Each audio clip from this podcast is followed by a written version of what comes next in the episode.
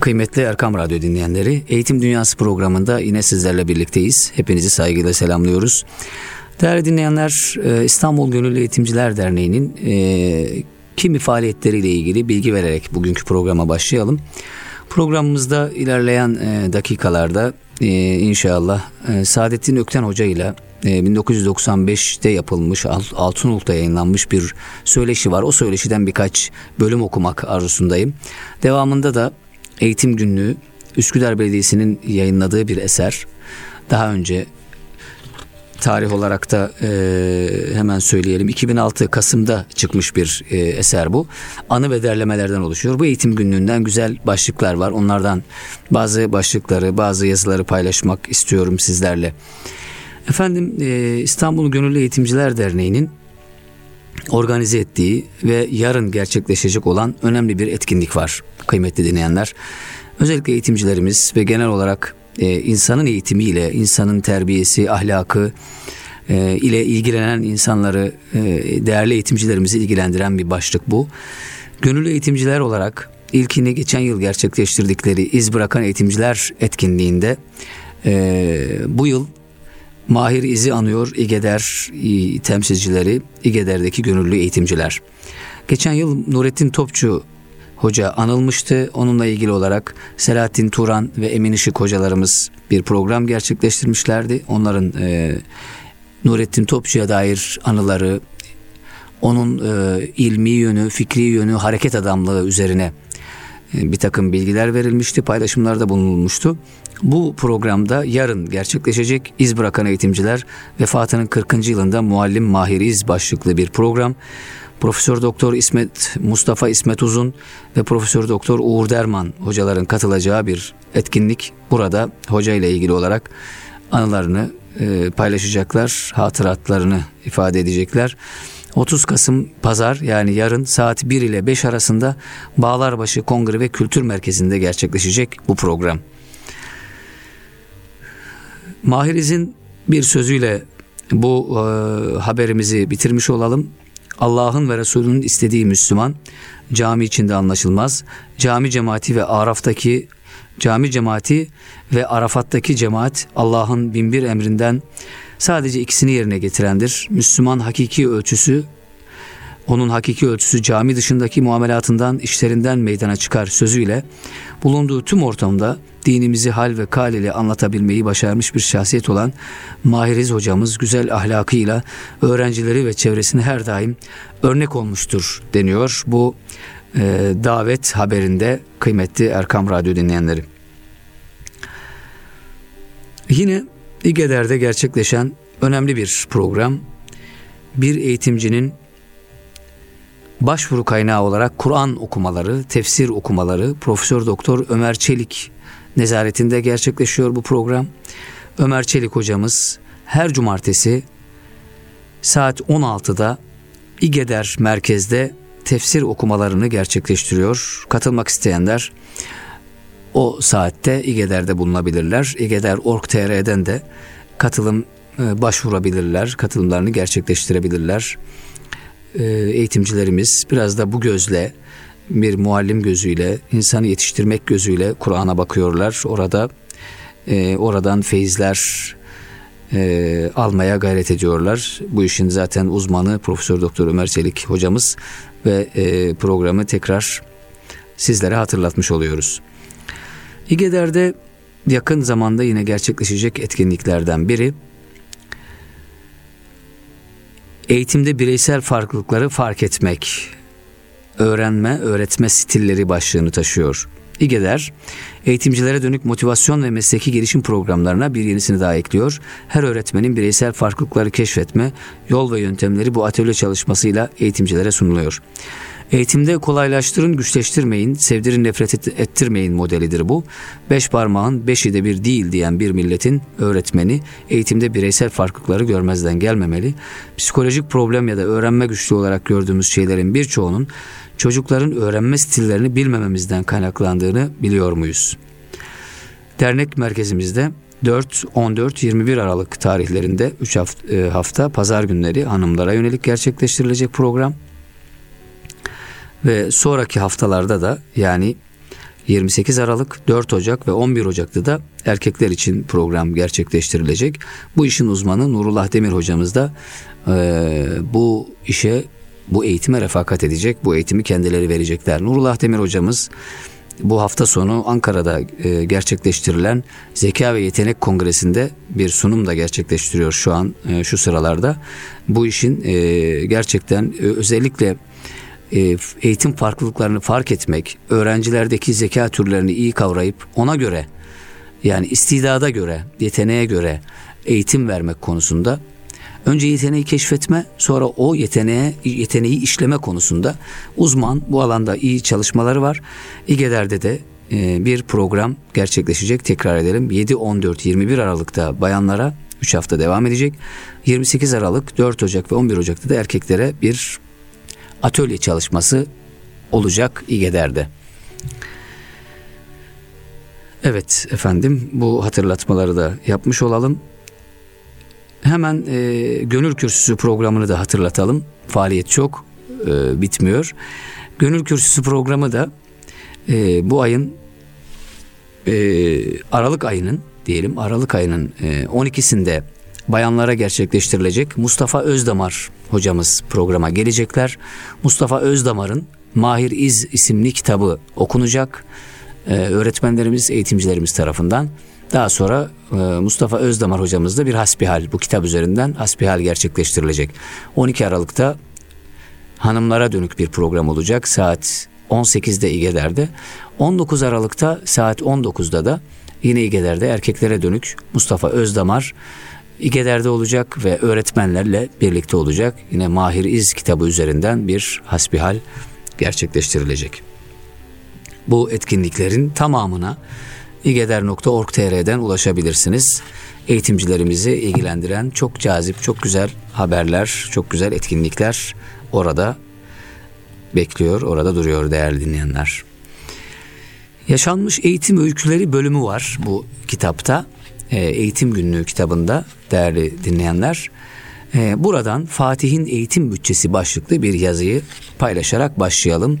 E, ecdadımızın eğitimle ilgili olarak neler yaptığı, ona nasıl değer verdiği ile ilgili güzel başlıklar.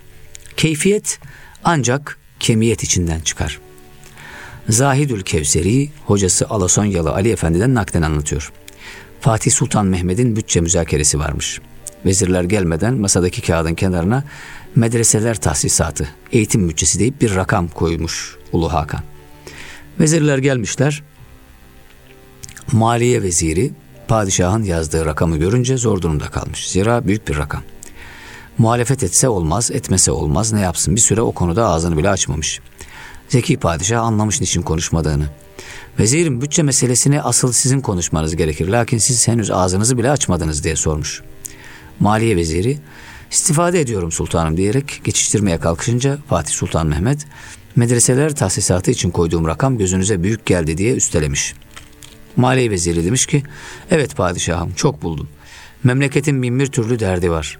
Medreselere o kadar tahsisat ayırırsak öbürlerinden kısmak kesmek zorunda kalacağız. Fatih Maliye Veziri ile bu konuda şu tartışmayı yapmış. Vezirim, alimler peygamberlerin varisleri değil mi? Beli sultanım el hak öyledir. Peygamber vekili olmak kolay şey değildir. Bunun için çok fire veriyor bu meslek. Her meslek fire verir ama bu meslek daha fazla verir. Evet. Diğer meslekleri şuna benzetirim. Kirli suya siyah kurşuni veya kahverengi bir kumaşı batırın, kurusun. Sarık diye sarın rengini göstermez. Fakat beyaz tülbendi alın, değil kirli suya atmak, sinek geçse üzerinden fark edersiniz diğer mesleklere nazaran ulema mesleği, eğitimci mesleği budur. Şimdi soruyorum. Beslediğimiz her yüz talebeden beş tanesi yetişiyor mu, yetişmiyor mu? Yetişiyor padişahım. Eh öyleyse o beşin hatırı için 95 taneyi de besleyeceğiz. O yüzün içinde hangileri o beşe girecek evvelden bilemeyiz ki başka çaremiz yok. Maliye veziri bu sözler karşısında anladım padişahım ikna oldum devam edelim demiş ve marif bütçesini aynen kabul etmiş. Beşin hatırı için 95 taneyi besleyeceğiz. O yüzün içinde hangileri o beşe girecek evvelden bilemeyiz ki. Evet, bizim için özellikle bu işi yönetenler için de büyük ibretler olan bir hadise.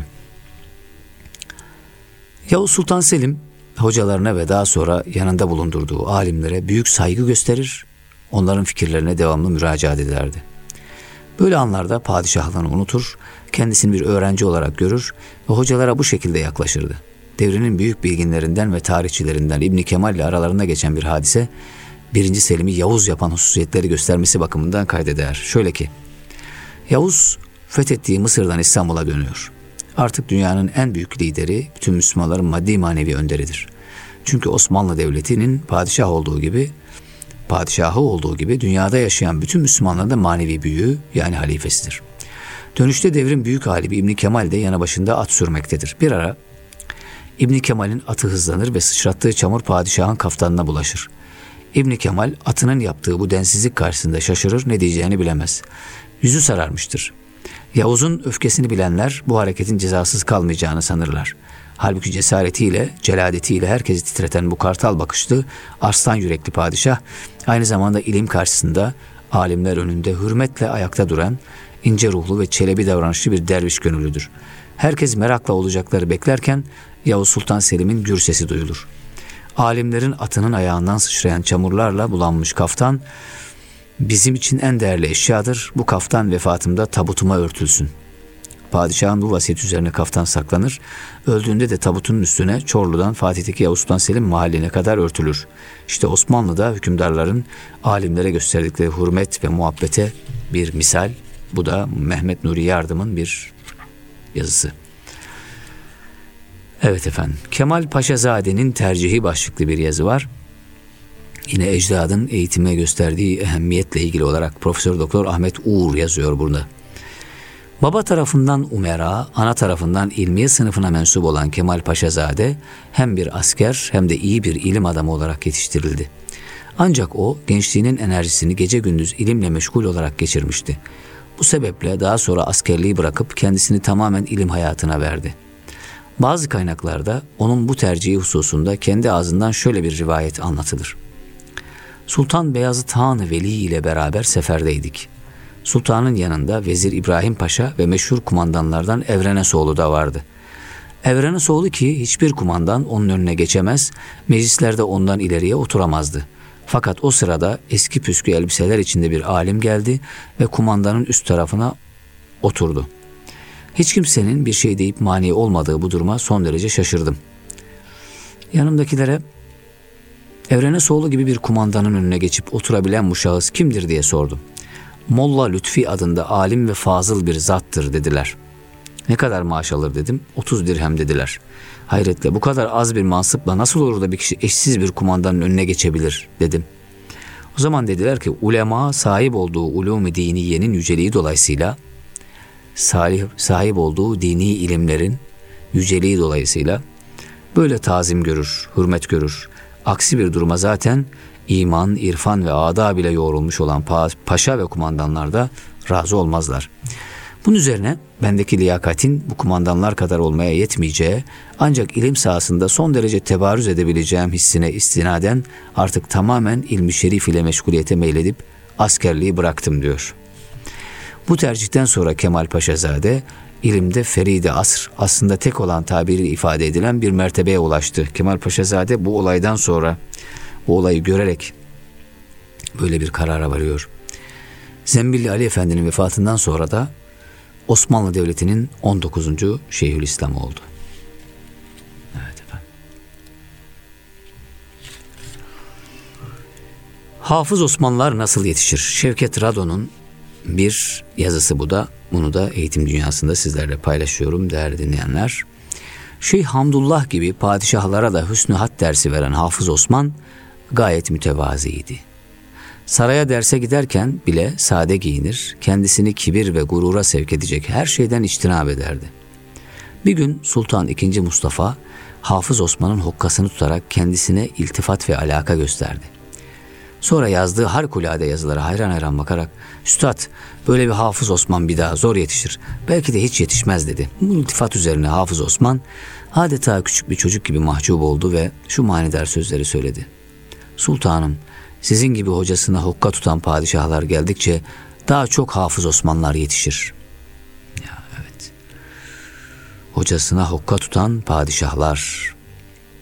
Çok önemli bir mevzu. Marifetin iltifata tabi olması. Hafız Osman Beşiktaş'tan Üsküdar'a geçmek için bir yolcu kayığına binmişti. Sahile yaklaşıp da kayıkçı ücretleri toplamaya başladığında Hafız Osman üzerinde hiç parası olmadığını fark etti. Mahcubiyet içerisinde kayıkçıya efendi yeni fark ettim. Nasıl olmuşsa yanıma para almamışım. Sana para yerine bir vav yazı versem olmaz mı dedi. Hafız Osman'ı tanımayan kayıkçının canı sıkıldı. A mübarek madem paran yoktu niye kayıya bindin? Bir vav harfinden ne çıkar ne yapayım ben vav'ı dedi. Hafız Osman da e, satarsın başka türlü ücretini şu an vermem mümkün değil dedi. Bunun üzerine kayıkçı yapılan teklifi çaresiz şekilde kabul etti. Hafız Osman da oracıkta bir vav yazıp kendisine veriverdi. Günün birinde yolu Bedesten'e uğrayan kayıkçı gördü ki bir kısım hat yazıları satılmaktadır. Hemen cebindeki Hafız Osman'ın vavını hatırladı. Çıkarıp orada tellallık yapan adama gösterdi. Adamın Hafız Osman vavı diye aykırmasıyla etrafı bir anda kalabalıklaştı ve bu harf kayıkçının hiç ummadığı yüklü bir fiyata satıldı. Halbuki kocaman hat istifleri bile bu kadar etmezdi. Daha sonra bir gün Hafız Osman Üsküdar'a geçerken bu şahsın kayığına tekrar binmişti. Onu karşısında gören kayıkçı hafız, daha Hafız Osman parasını uzatmadan Hoca efendi sen para yerine bana yine bir vav yazı ver dedi. Hafız Osman da tebessümle efendi o vav her zaman yazılmaz sen paranı buyur dedi ve ücretini takdim etti. Hüsnü Hatta böyle müstesna bir kaleme ulaşan Hafız Osman da her hattat gibi herhangi bir maddi karşılık almaksızın talebe yetiştirdi. Kendisinden icazet alan birçok hattat vardır.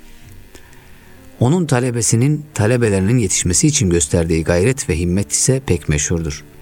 Bir gün talebelerinden derse iştirak etmemiş bulunan birine dersten sonra yolda rastlamıştı. Tatlı bir dille merak içerisinde sordu. Evladım için derse gelmedin? Hocasını karşısında görüp utanan talebe mazeretini beyan etti. Sebebin gayet geçerli olduğunu gören Hafız Osman hemen hayvanından indi ve hem arkadaşlarından geri kalmaması hem de meşkten soğumaması için yolun kenarında o talebesine ders verdi. Evet. Şevket Rado'nun Hafız Osmanlar Nasıl Yetişir başlıklı yazısını paylaştık. Eğitimcinin hali, eğitimcinin bakış açısı e, ve öğrenciyi nasıl okuduğu, öğrenciye nasıl değer verdiği ile ilgili güzel bir anı, bir hatıra. Öğrenci gözünde öğretmen başlıklı yazı var. Hocaların hocası Mahir İz Hoca var. Mustafa Özdamar'ın Mahir İz Hocası, Mahir İz Hoca ile ilgili olarak e, yazmış olduğu bir metin bu. Hemen ona da bir göz gezdirelim. Yarın zaten Mahir İz hocamızla ilgili İGEDER'in düzenlediği önemli bir program var biliyorsunuz. Arada onu tekrar hatırlatmış olalım. Evet yarın saat 13'te Bağlarbaşı Kültür Merkezi'nde olacağız. Uğur Derman Hoca ve Mustafa Uzun Hocalar Mahir İz Hoca'yı anlatacaklar. Eski talebelerinden Profesör Doktor Mustafa Uzun anlatıyor. Yıl 1990, 1966 ve 1967. İstanbul İmam Hatip Okulu'nda öğrenciyiz. Ahmet Muhtar Büyük Çınar Hoca'dan Arapça dersleri alıyoruz. Özel olarak ders alıyorduk. Çınar Hoca Osmanlıcayı da öğrenmemiz gerektiğini söyledi ve bizi Mahir İz Hoca'ya gönderdi. Mahir Hoca o günlerde Fatih Koleji'nin müdürüydü. 10-15 arkadaş gittik, elini öptük, niyetimizi söyledik. Biz zaten tedarikli gitmiştik. Defterimizi açtık ve ilk dersimizi aldık. Neydi bu ilk ders hocam? Önce bir besmele ve ardından İstiklal Marşı'nın ilk kıtasını yazdırdı. Sonra da siz İstiklal Marşı'nın tamamını evlerinizde yazın, doğruları yanlışları haftaya kontrol ederiz dedi. Biz ilk dersimizi alıp da tam ayrılacağımız sırada hocam biz ders almaya geldik. Aldık ve daha da alacağız inşallah ama sizin bir şartınız var mı dedik. Bir şartım var dedi. Her biriniz burada öğrendiklerinizi en az 10 kişiye öğreteceksiniz. Şartım bu. Biz bu şartı o tarihten beri hiç unutmadık tabii. Ne zaman bir Osmanlıca öğrenme talebi gelse aynı şekilde en ufak bir ücret talep etmeden evet diyoruz. Mahir Hoca'nın size verdiği ilk ders Besmele ve İstiklal Marşı. İstiklal, İstiklal Marşı üzerinde çok duruyor hoca. İstiklal Marşı elbette çok önemli. Fakat bu önemin ötesinde bir anlam daha çıkarmaya çalışıyorum ben. Mahir Hoca'nın İstiklal Marşı'nın üzerinde fazla duruşundan bir mesaj veriyor gibime geliyor hoca bununla. Tabii elbette. Hocanın İstiklal Marşı'nın üzerinde fazla duruşunun sebebini yıllarca sonra anladım. Mahir Hoca Aydarpaşa Lisesi'ndeki öğretmenlik yıllarında. Ki malum zor yıllar o yıllar. Devri İsmet ve Bayar. İşte o yıllarda hoca İstiklal Marşı'nı tahtaya yazar uzun uzun anlatırmış. Mahir Hoca o yıllar anlatırken şunu söylerdi bize. Ben İstiklal Marşı'nı anlatırken o devrin dine diyanete, millete milliyete, ahlaka adaba aykırı düşen durumlarını ve dolayısıyla çocuklara verilmesi gereken din diyanet, millet milliyet terbiyesini İstiklal Marşı içinde işleyerek verirdim. O devrin müfredatı bu değerleri vermeye müsait değildi. Bunu okuyunca merhum Amil Çelebioğlu'nun bir sözü geldi aklıma. O dermiş ki öyle bir duruma getirdiler ki bizi biz kendi dinimizin adeta misyoneri olduk bu ülkede. Hani misyoner bir şekilde gizli gizli hani onun öyle bir tarafı da vardır. Çalışır, eder, kendi dinini yaymaya çalışır vesaire. Öyle bir hale getirdiler ki kendi ülkemizde kendi dinimizin misyoneri olduk. Burada da işte bir şeylerin içerisinde gizleyerek, saklayarak, işte bir şeyleri tevil ederek, tabi İstiklal Marşı buna çok elverişli bir metin. Alt okumalar yapıldığında Mahiriz Hoca da İstiklal Marşı içinde işleyerek dini, diyaneti, ahlakı, adabı verdiğini ifade ediyor. Yani demek ki Mahir Hoca için İstiklal Marşı bir manada bütün kültürümüzün ortaya dökülmesine fırsat veren değişmez metindi. Onun için her yerde her şeye İstiklal Marşı ile başlardı. Onun kardeşi olan da Çanakkale şehitleriydi. Her ikisini de pek güzel okur ve çok güzel açıklardı. Dolayısıyla hoca İstiklal Marşı ile Çanakkale'yi ömrünün sonuna kadar her yerde, her vesileyle okumuş, açıklamış, anlatmıştır. Bu iki şiir hürriyetin, istiklalin kıymetini verdiği kadar bütün dini ve milli duyguların anlatılmasına vesile olan manzumelerdir. Bir şey daha var burada anlatılması gereken. Bu tarihlerde Diyanet'te yeni görev almışım. Hoca görev aldığımı duyunca ilk maaşını alır almaz harcamadan bana gel dedi. Ben de öyle yaptım. Diyanetteki vazifemden dolayı tahakkuk eden ilk maaşımı aldım ve tek kuruşun harcamadan doğru hocaya gittim. Benim aklıma gelen tek şey ilk maaş ya bir yerlere gideceğiz yiyeceğiz içeceğiz sanıyorum. Gerçi onu da yaptık ama hocanın bana ilk maaşını alır almaz doğru bana gel demesinin asıl sebebi başkaymış. Ben maaşımı aldım gittim. Hocanın önüne koydum. Bir hesap et bakalım maaşının yüzde iki buçuğu ne ediyor dedi. Hoca niçin böyle yapıyor benim hala anladığım yok. Hocam niye böyle burada hesap kitap edip duruyoruz ki? Gideriz bir yere yediğimizi yeriz yemediğimizi cebimize koyar döneriz dedim. Bir yere gidip de yiyeceğimiz parayı ayırtıyor sanıyorum ben. Sen hesap et dedi. O yeme içme faslı ayrı mesele. Sen yüzde iki buçuğunu bir ayır şu maaşının bir kenara hele. Hesap ettim ayırdım. Ayırdım mı ayırdım. Ha dedi. Şimdi oldu işte bu yüzde iki buçuk senin maaşının zekatıdır. Her ay maaşını alır almaz yüzde iki buçuğunu hesapla ve fazla bekletmeden derhal bir fakire bir muhtaca ver dedi. Mahir Hoca böyle söyleyince hocam dedim benim zekatım olmaz ki etim ne budum ne. Hem ayrıca farklı bir durum olsa bile nisabı şer'i ve havelanı havl diye bir takım ölçüler var zekatta hocam biliyorsunuz. Ben bunların hiçbirine sahip değilim.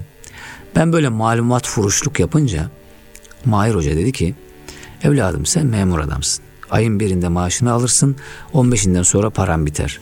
Eğer sen nisabı şer'i ve havelan havlu kollar durursan belki ömrün boyunca hiç zekat veremezsin. Memleketimizde bir sürü muhtaç insan var. Onların nisap ve havelan havl beklemeye tahammülleri yok. Ayrıca bekletirsen sen zaten vermeyeceksin. Onun için elini zekata, hayır ve hasenata ilk maaştan itibaren alıştırmaya bak.''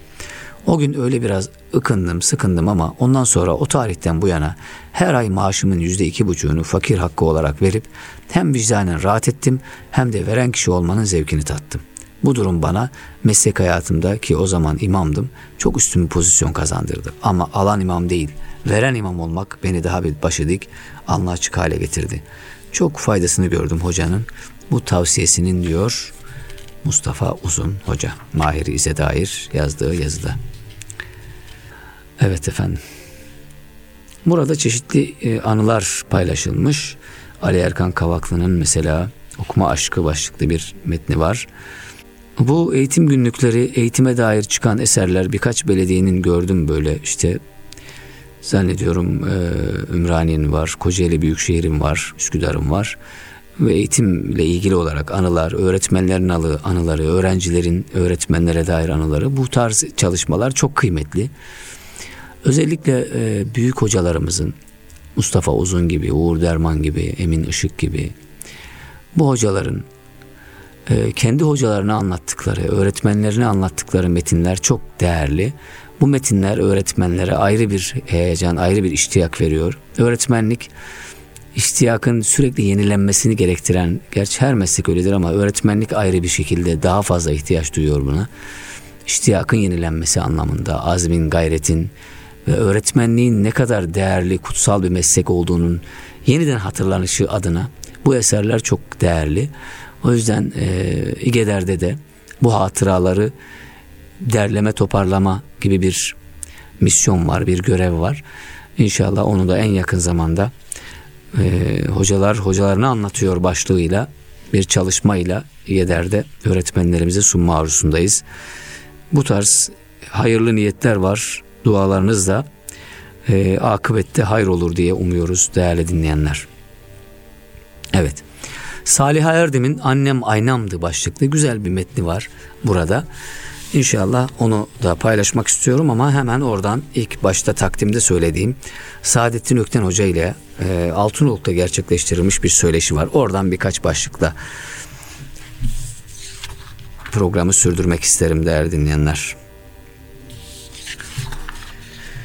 Bu söyleşiyi e, Saadettin Ökten Hoca ile doçent doktor o zaman doçent Mustafa Uzun, Abdullah Sert ve Ahmet Taş getiren beyler gerçekleştirmişler. Celal Hoca'dan daha ziyade bahsediliyor. Ben burada özellikle mesela Müslümanlar olarak, Türkiye olarak şu andaki durumumuzu nasıl görüyorsunuz? Neredeyiz? Nerede duruyoruz? Soruları var. Bunu internet üzerinden de bu metne ulaşmanız mümkün değerli dinleyenler. Gençlerle ilgili tavsiyelerden bahsediliyor. Efendim bu yapı içerisinde siyaset ne kadar ağır olacak, ne kadar belirleyici olacak diye bir soru var. Meyve mevsimi geldi mi dut ağacı giyiniyor. Biz meyve verir hale gelelim, o kendi biçimini ortaya koyacaktır demiş Saadettin Ökten.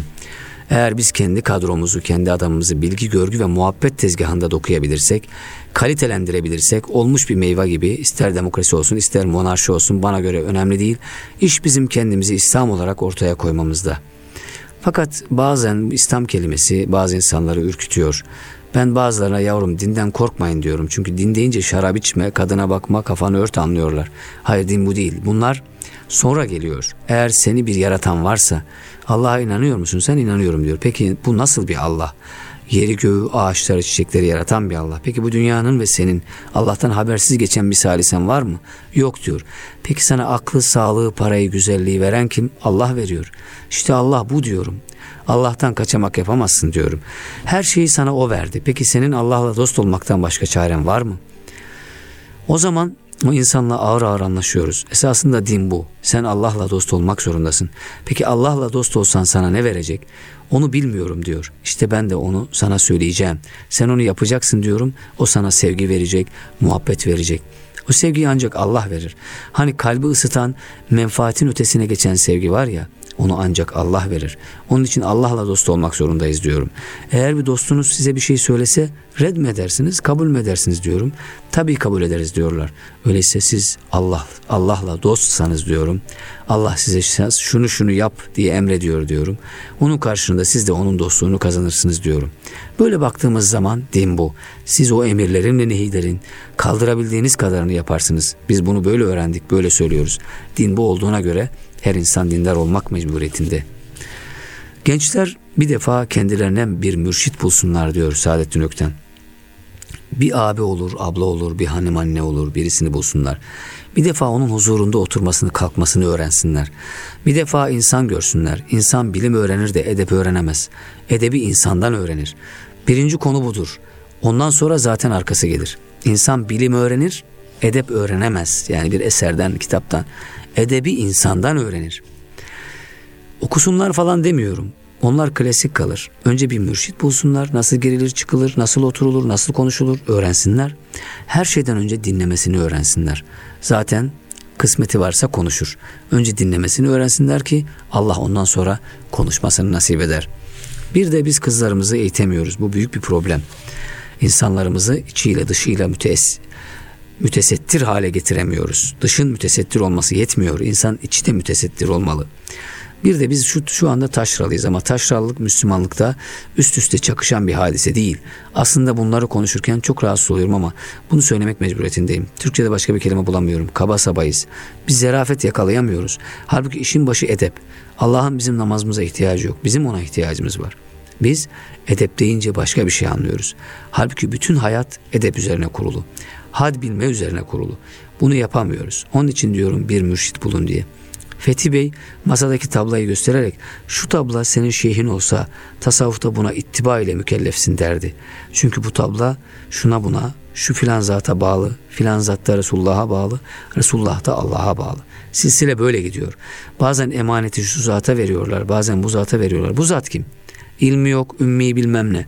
Halbuki Resulün sıfatı da ümmi. Şimdi biz ilmi var mı? Bilmem şuyu nasıl diye ona bakıyoruz. Bırak sen ilmini şuyunu buyunu. Üniversite profesörü aramıyorsun sen. Onun huzurunda bir susmasını öğren. Bu hasreti kazanmak gerek. Tabii Türkiye süratle şehirleşiyor. Düzen bozuldu ama bunu kurmak zorundayız. Bu edebi nasıl tesis edeceğiz? Bugün içimizde, iş yerimizde, camimizde her yerde dikkatsizlik var. Camide ayakkabısını alıyor, yukarıdan aşağı pat diye bırakıyor. Namazını kılıp çıkıp gidiyor. Oysa ibadet öyle bir kisve ki o kisve size giydiriliyor, sizi yumuşatıyor, sizi helva haline getiriyor. Koku serpiyor, gül suyu serpiyor. Böyle olmalı diyor Saadettin Ökten. Evet. Acaba bize de işte bu yaptıklarımız, ibadetlerimiz vesaire bizim üzerimize bir gül suyu serpiyor mu? Bizi helva haline getiriyor mu, yumuşatıyor mu? Kendimize soracağımız sorular çok. Yeter ki o sorulara anlamlı, bizi ikna edici cevaplar bulabilelim. Evet efendim. Saadettin Ökten Hoca ile tabii ki söyleşi uzun. Ben bir kısmını paylaştım, tadımlık paylaştım eğitim dünyasında. Yine ulaşmak isteyenler Altınoluk sayfasından e, arşivden ulaşabilirler. 1995 Mayıs'ında e, kendisiyle gerçekleştirilmiş söyleşiye. Niyazi Mısri'den birkaç şiir paylaşmak istiyorum eğitim dünyasında. Ey tarikat erleri, ey tarikat pirleri, bir nişan verin bana. Ol bir nişan, kandedir. Kandedir dostun yolu, kande açılır gülü, dost bahçesi bülbülü, gülü handan, kandedir. Aradım bahru berri, bulmadım ben bu sırrı, cismü candan içeru, gizli sultan nerededir? Bildim ki can tendedir, ten can ile zindedir. Ama nidem bilmedim, cana canan nerededir? Niyaziye can olan, sırrında sultan olan, dinü hem iman olan, ol bir mekan nerededir?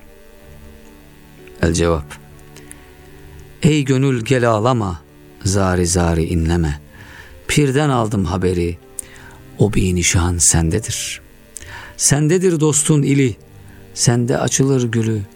Söyler bu can bülbülü, gülü handan sendedir. Gezme gel bahru beri, kendinde işte sırrı. Cismü cana hükmeden, gizli sultan sendedir. Anladınsa sen seni, bildinse canu teni, Gayri ne var ey gönül, cana canan sendedir. Ten tahtıdır bu canın, can tahtıdır cananın. Ey niyazi şüphesiz, ol bir mekan sendedir. Bir başka şiir. Aşkın meyine ben kane geldim. Şevkin oduna hoşyane geldim. Şemi tevhidi gördüm yakmışlar, bitti kararım pervane geldim. Halkayı zikri kurmuş aşıklar, ben de sahnında cevlane geldim. Mecnunum bugün Leyla derdinden, neyleyim aklı divane geldim. Yaremi bildim yarimden imiş, bundan niyazi lokmana geldim. Ümmü Sina'nın haki payine, sürmeye yüzüm sultana geldi. Bir başka şiir Niyazi Mısri'den Ey derde derman isteyen yetmez mi dert derman sana? Ey rahatı can isteyen kurban olandır can sana. Yağma edersin varlığın, gider gönül darlığın. Mahveylesen ayarlığın, yar olusar mihman sana. Sermaye, sermaye bu yolda hemen. Teslim olur buna inan. Sıdık ile Allah'a dayan. Etmez mi gör ihsan sana? Tevhide tapşur özünü. Kimseye açma razını. Şeyh izine tut yüzünü. Şeyhin yeter burhan sana. İven kişi yol alamaz. Maksudu hergiz bulamaz. Bekle marif kapusun yüz. Göstere irfan sana. Dünya ile ukbayı ko. Ula ile uhrayı ko. Var ol kuru sevdayı ko. Matlap yeter sübhan sana. Candan talep kıl yarini. Ver canı, bul didarını. Yok eyle kendi varını. Kim var olacağınan sana. Çürüklerin hep sağ olur. Zehrin kamu bal yağ olur. Dağlar yemişli bağ olur. Cümle cihan bostan sana. Güçtür kati hakkın yolu. Dergahı hem gayet ulu. Sıdık ile olmazsan kulu, etmez yolu asan sana. Kulluğa bel bağlar isen, Şamu seher ağlar isen, Sular gibi çağlar isen, Tiz bulunur umman sana.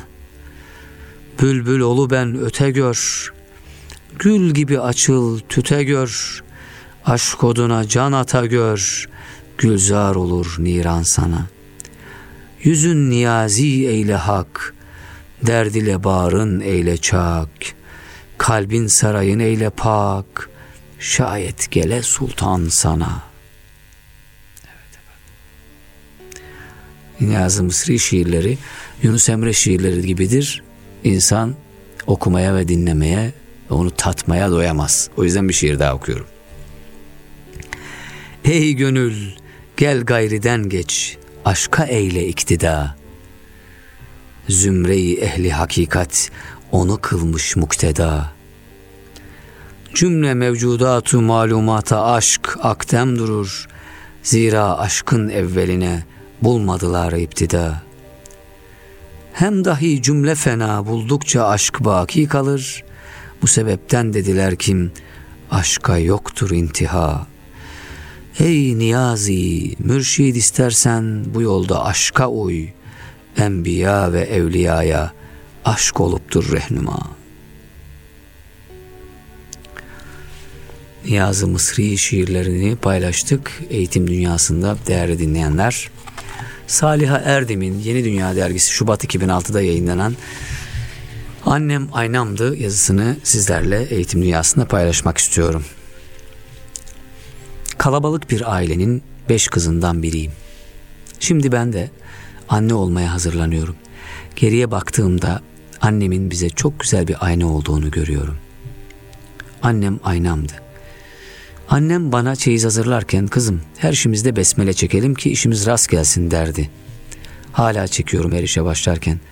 Asıl çeyizin iyi alışkanlıkların ve güzel huyun olsun. Fakat bunun yanında el işi yapmayı da öğreteyim sana. Dikkatin gelişir. Bitir elinde başladığın her ne işin varsa sabrın gelişir. Yanlış yapmışsan bir şey üşenme, üşenme sök. Yeniden daha iyisini yap. Kendine güvenin ve titiz iş yapma becerin gelişir. Temiz giyin, temiz iş yap. Çevren temiz ve düzenli olsun. Temizlik anlayışın, alışkanlığın ve çevrendekilerin itibarı gelişir. Gidicilere değil, kalıcılara önem ver. Para gidici, şan şöhret gidici, mevki gidici, yiyip içtiklerin gidici, mevkisizden dolayı dost edindiysen onlar da gidici. Gidiciler bir vardır, bir de bakmışsın ki yok vermişler. Bunların yanında iyi alışkanlıklar kalıcı, güzel huylar kalıcı, iyiliklerin etkisi kalıcı, kişiliğin olumlu donanımı kalıcı. Şunu unutma ki üstündeki gidince, cebindeki bitince, geride kalan neyse sen osun. Ona yatırım yap derdi. Cebindeki bitince geride kalan neyse sen olsun. Annem aynamdı. Günün birinde evlilik kapımı çaldı. Yeni bir hayatın heyecanı, bir rüzgar gibi esti dünyamda. Kımıldadı her şey ve yer değiştirdi kimi alışkanlıklarım. Kimilerini de yeniden edinmem gerekecekti. Anladım bunu ilk günlerde. Her ne iş yapacak olsam evde bunu annem nasıl yapıyordu diye düşünüyorum. Elim alışmışsa bir işe o işi kolaylıkla yapıyorum zor gelmiyor bana. Annem aynamdı. Babamı nasıl mutlu etmeye çalıştığını, onu memnun etmek için neler yaptığını hatırlıyorum. Koridorda yürürken koluna girdiğini, babamın yanında oturuyorsa elini tuttuğunu, yolcu ederken de iştenlikle sarıldığını ve dua ettiğini hatırlıyorum. Oysa biraz önce gizlice gözyaşlarını sildiğini görmüştüm ben. Annem aynamdı. Öfkeliyken babam, annem onu yan odaya alır, konuşturur, rahatlatır, öyle yanımıza çıkarırdı. Çocukluk işte. Her çocuk gibi hareketliydik. Ola ki babam bize tahammül edemez de bağırı verir diye ortamı hazırlar, öyle karşılaştırırdı. Çocuklarının gözünde babaları zedelenmesin diye hep doğru anlamamız için bize anlatır. Anlatırdı niye böyle yorgun ve gergin eve geldiğini. Yeri gelip sert konuştuğunda da bununla ne demek istediğini. Bir ihtiyacımızı giderse çalıştan babanız hanım al şu parayı benim tatlı yavrularımın ne eksiği varsa gör memnun et onları. Başka sefer de beraber alışveriş yaparız inşallah dedi derdi. Babama şükran dolu duygular taşırdık. Sinirli anları gözümüzde büyümezdi. Şimdi düşünüyorum da yetişkin gözüyle belki de haberi bile yoktu babamın onun adına söylediklerinden. Annem aynamdı. Babam iyi ki seninle evliyim seni çok seviyorum dediğinde gözlerinin içi mutlulukla ışıl ışıl olurdu. Annem de o zaman babamın meziyetlerini sayıp dökerek kendisinin de ne kadar şanslı olduğunu anlatmaya çalışırdı. Bir kere bile babamı yanımızda aşağılamadı. Biz kardeşler arasında tartıştığımızda önce iyi yönlerinizi hatırlayın. Öfkeniz geçince de o davranışı konuşun. Öfke anında birbirinize öğüt vermeyin ve uyarmayın. Kimse öfkeliyken bir şey anlamaya ve öğrenmeye müsait değildir derdi. Öfke anında birbirinize öğüt vermeyin ve uyarmayın. Annem aynamdı. Babam bizimle birazcık bile ilgilense Annem hemen bu davranışını över ve dua ederdi. Babamın bizi daha çok kuşatmasında inanıyorum ki bu saygı ve takdir dolu övgülerin çok payı vardı. Annem elini uzattı, babam tuttu. Annem gül tohumu ekti, birlikte demet yaptılar. İkisinin de rollerini daha iyi oynamasında annemin katkısı büyüktü. Babamın sert mizacı ve sevgiyi ifade edemeyen alışkanlığı, bu nazik, kibar ve saygılı, bilgi dolu yaklaşımlarla zamanla değişerek gelişti ve taşıdığı yoğun sevgiyi bize yansıtabildi. Annem aynamdı. Varlıkta da yoklukta da ne dediğini nasıl davrandığını iyi biliyorum. Babamın elinde parası azalsa ve ruhu daralsa onu yatıştırır, rahatlatır, bize dua ettirirdi. İsrafı önleyelim derken hem tedbir hem tevekkül yavrularım diye eklerdi. Annem aynamdı. Mutlu olmak çok önemli. Bunun için çok şey gerekmiyor. Nefes aldığın için, hayatta olduğun için, insan olduğun için, düşünüp konuşabildiğin için mutlu ol yavrum derdi. Yokluğu da yaşadık ailece. Fakat mutluluk ateşi hep içimizde yandı ve mutsuzluk soğuğu bize yanaşamadı. Annem aynamdı. Hep nazik oldu bize ve herkese karşı. Bir kere bile kaba söz duymadım ağzından. Eşime sabretmem gereken durumları yaşadıkça gördüm ki hiç de kolay değilmiş bunu başarmak. Oysa bize çok kolay ve olağan gelirdi çocukken. Annem aynamdı. İnsanların zarar görmeyecekleri şekilde konuşmak ve davranmak insanlık görevidir derdi. Bu konuda kendisi hep önde giderdi. Özür mü dilenecek? İlk önce o dilerdi. Teşekkür mü edilecek? Yine o öncülük ederdi. Hayatı ne güzel anlamışsın canım annem. Şimdi sen de gördüklerim bile Yap demediğin halde zihnime yerleşmiş. Bizi kitap gibi yazmışsın ki okuyalım diye. Okuyorum ve sana hasretle minnetle doluyorum. Annem aynamdı. Hayatı okumak, şiir okumak gibi güzel gelirdi sana.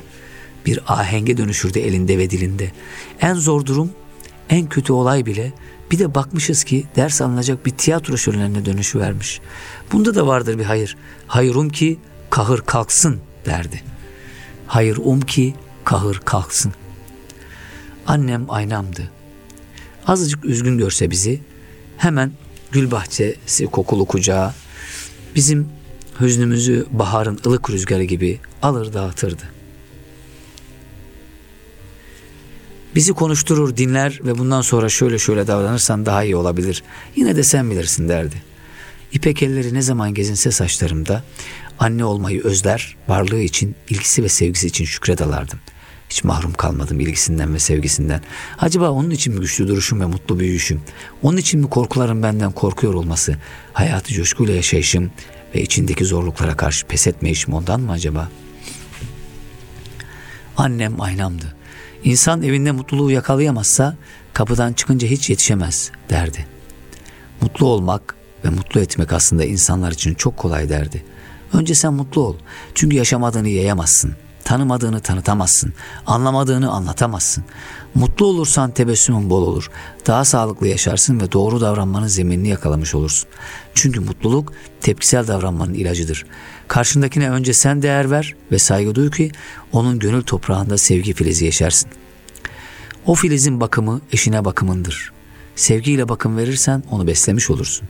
Aynı zamanda sen de beslenirsin. Sen eşini düşün ki o da beni seni düşünsün.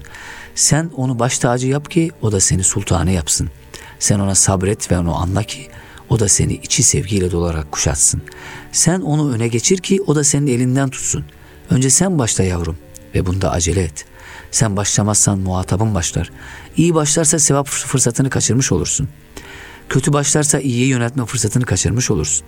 Sen bu konuda gönlüne baş eğdir ve kulağına fısılda ki faziletli ve erdemli hayatın sarayına giden yollar kimi zaman çakıl taşlarıyla, kimi zaman dikenlerle, kimi zaman da toz toprakla muhatap olmayı gerektirebilir. Faziletli ve erdemli hayatın sarayına giden yollar kimi zaman çakıl taşlarıyla, kimi zaman dikenlerle, kimi zaman da toz toprakla muhatap olmayı gerektirebilir. Yolun sonunda mutlu olmak ve gülümsemek istiyorsan o gülümsemeyi yani sonucu zihnine kazı ve hep o görüntü yaratanı razı etmenin ve razı olmanın simgesi olsun. O çekip götürsün seni uçururcasına ve engellerden. Aşk git yavrum, aşk git. Bir adım önde gidene yetişilmez diye açıklardı. Annem aynamdı.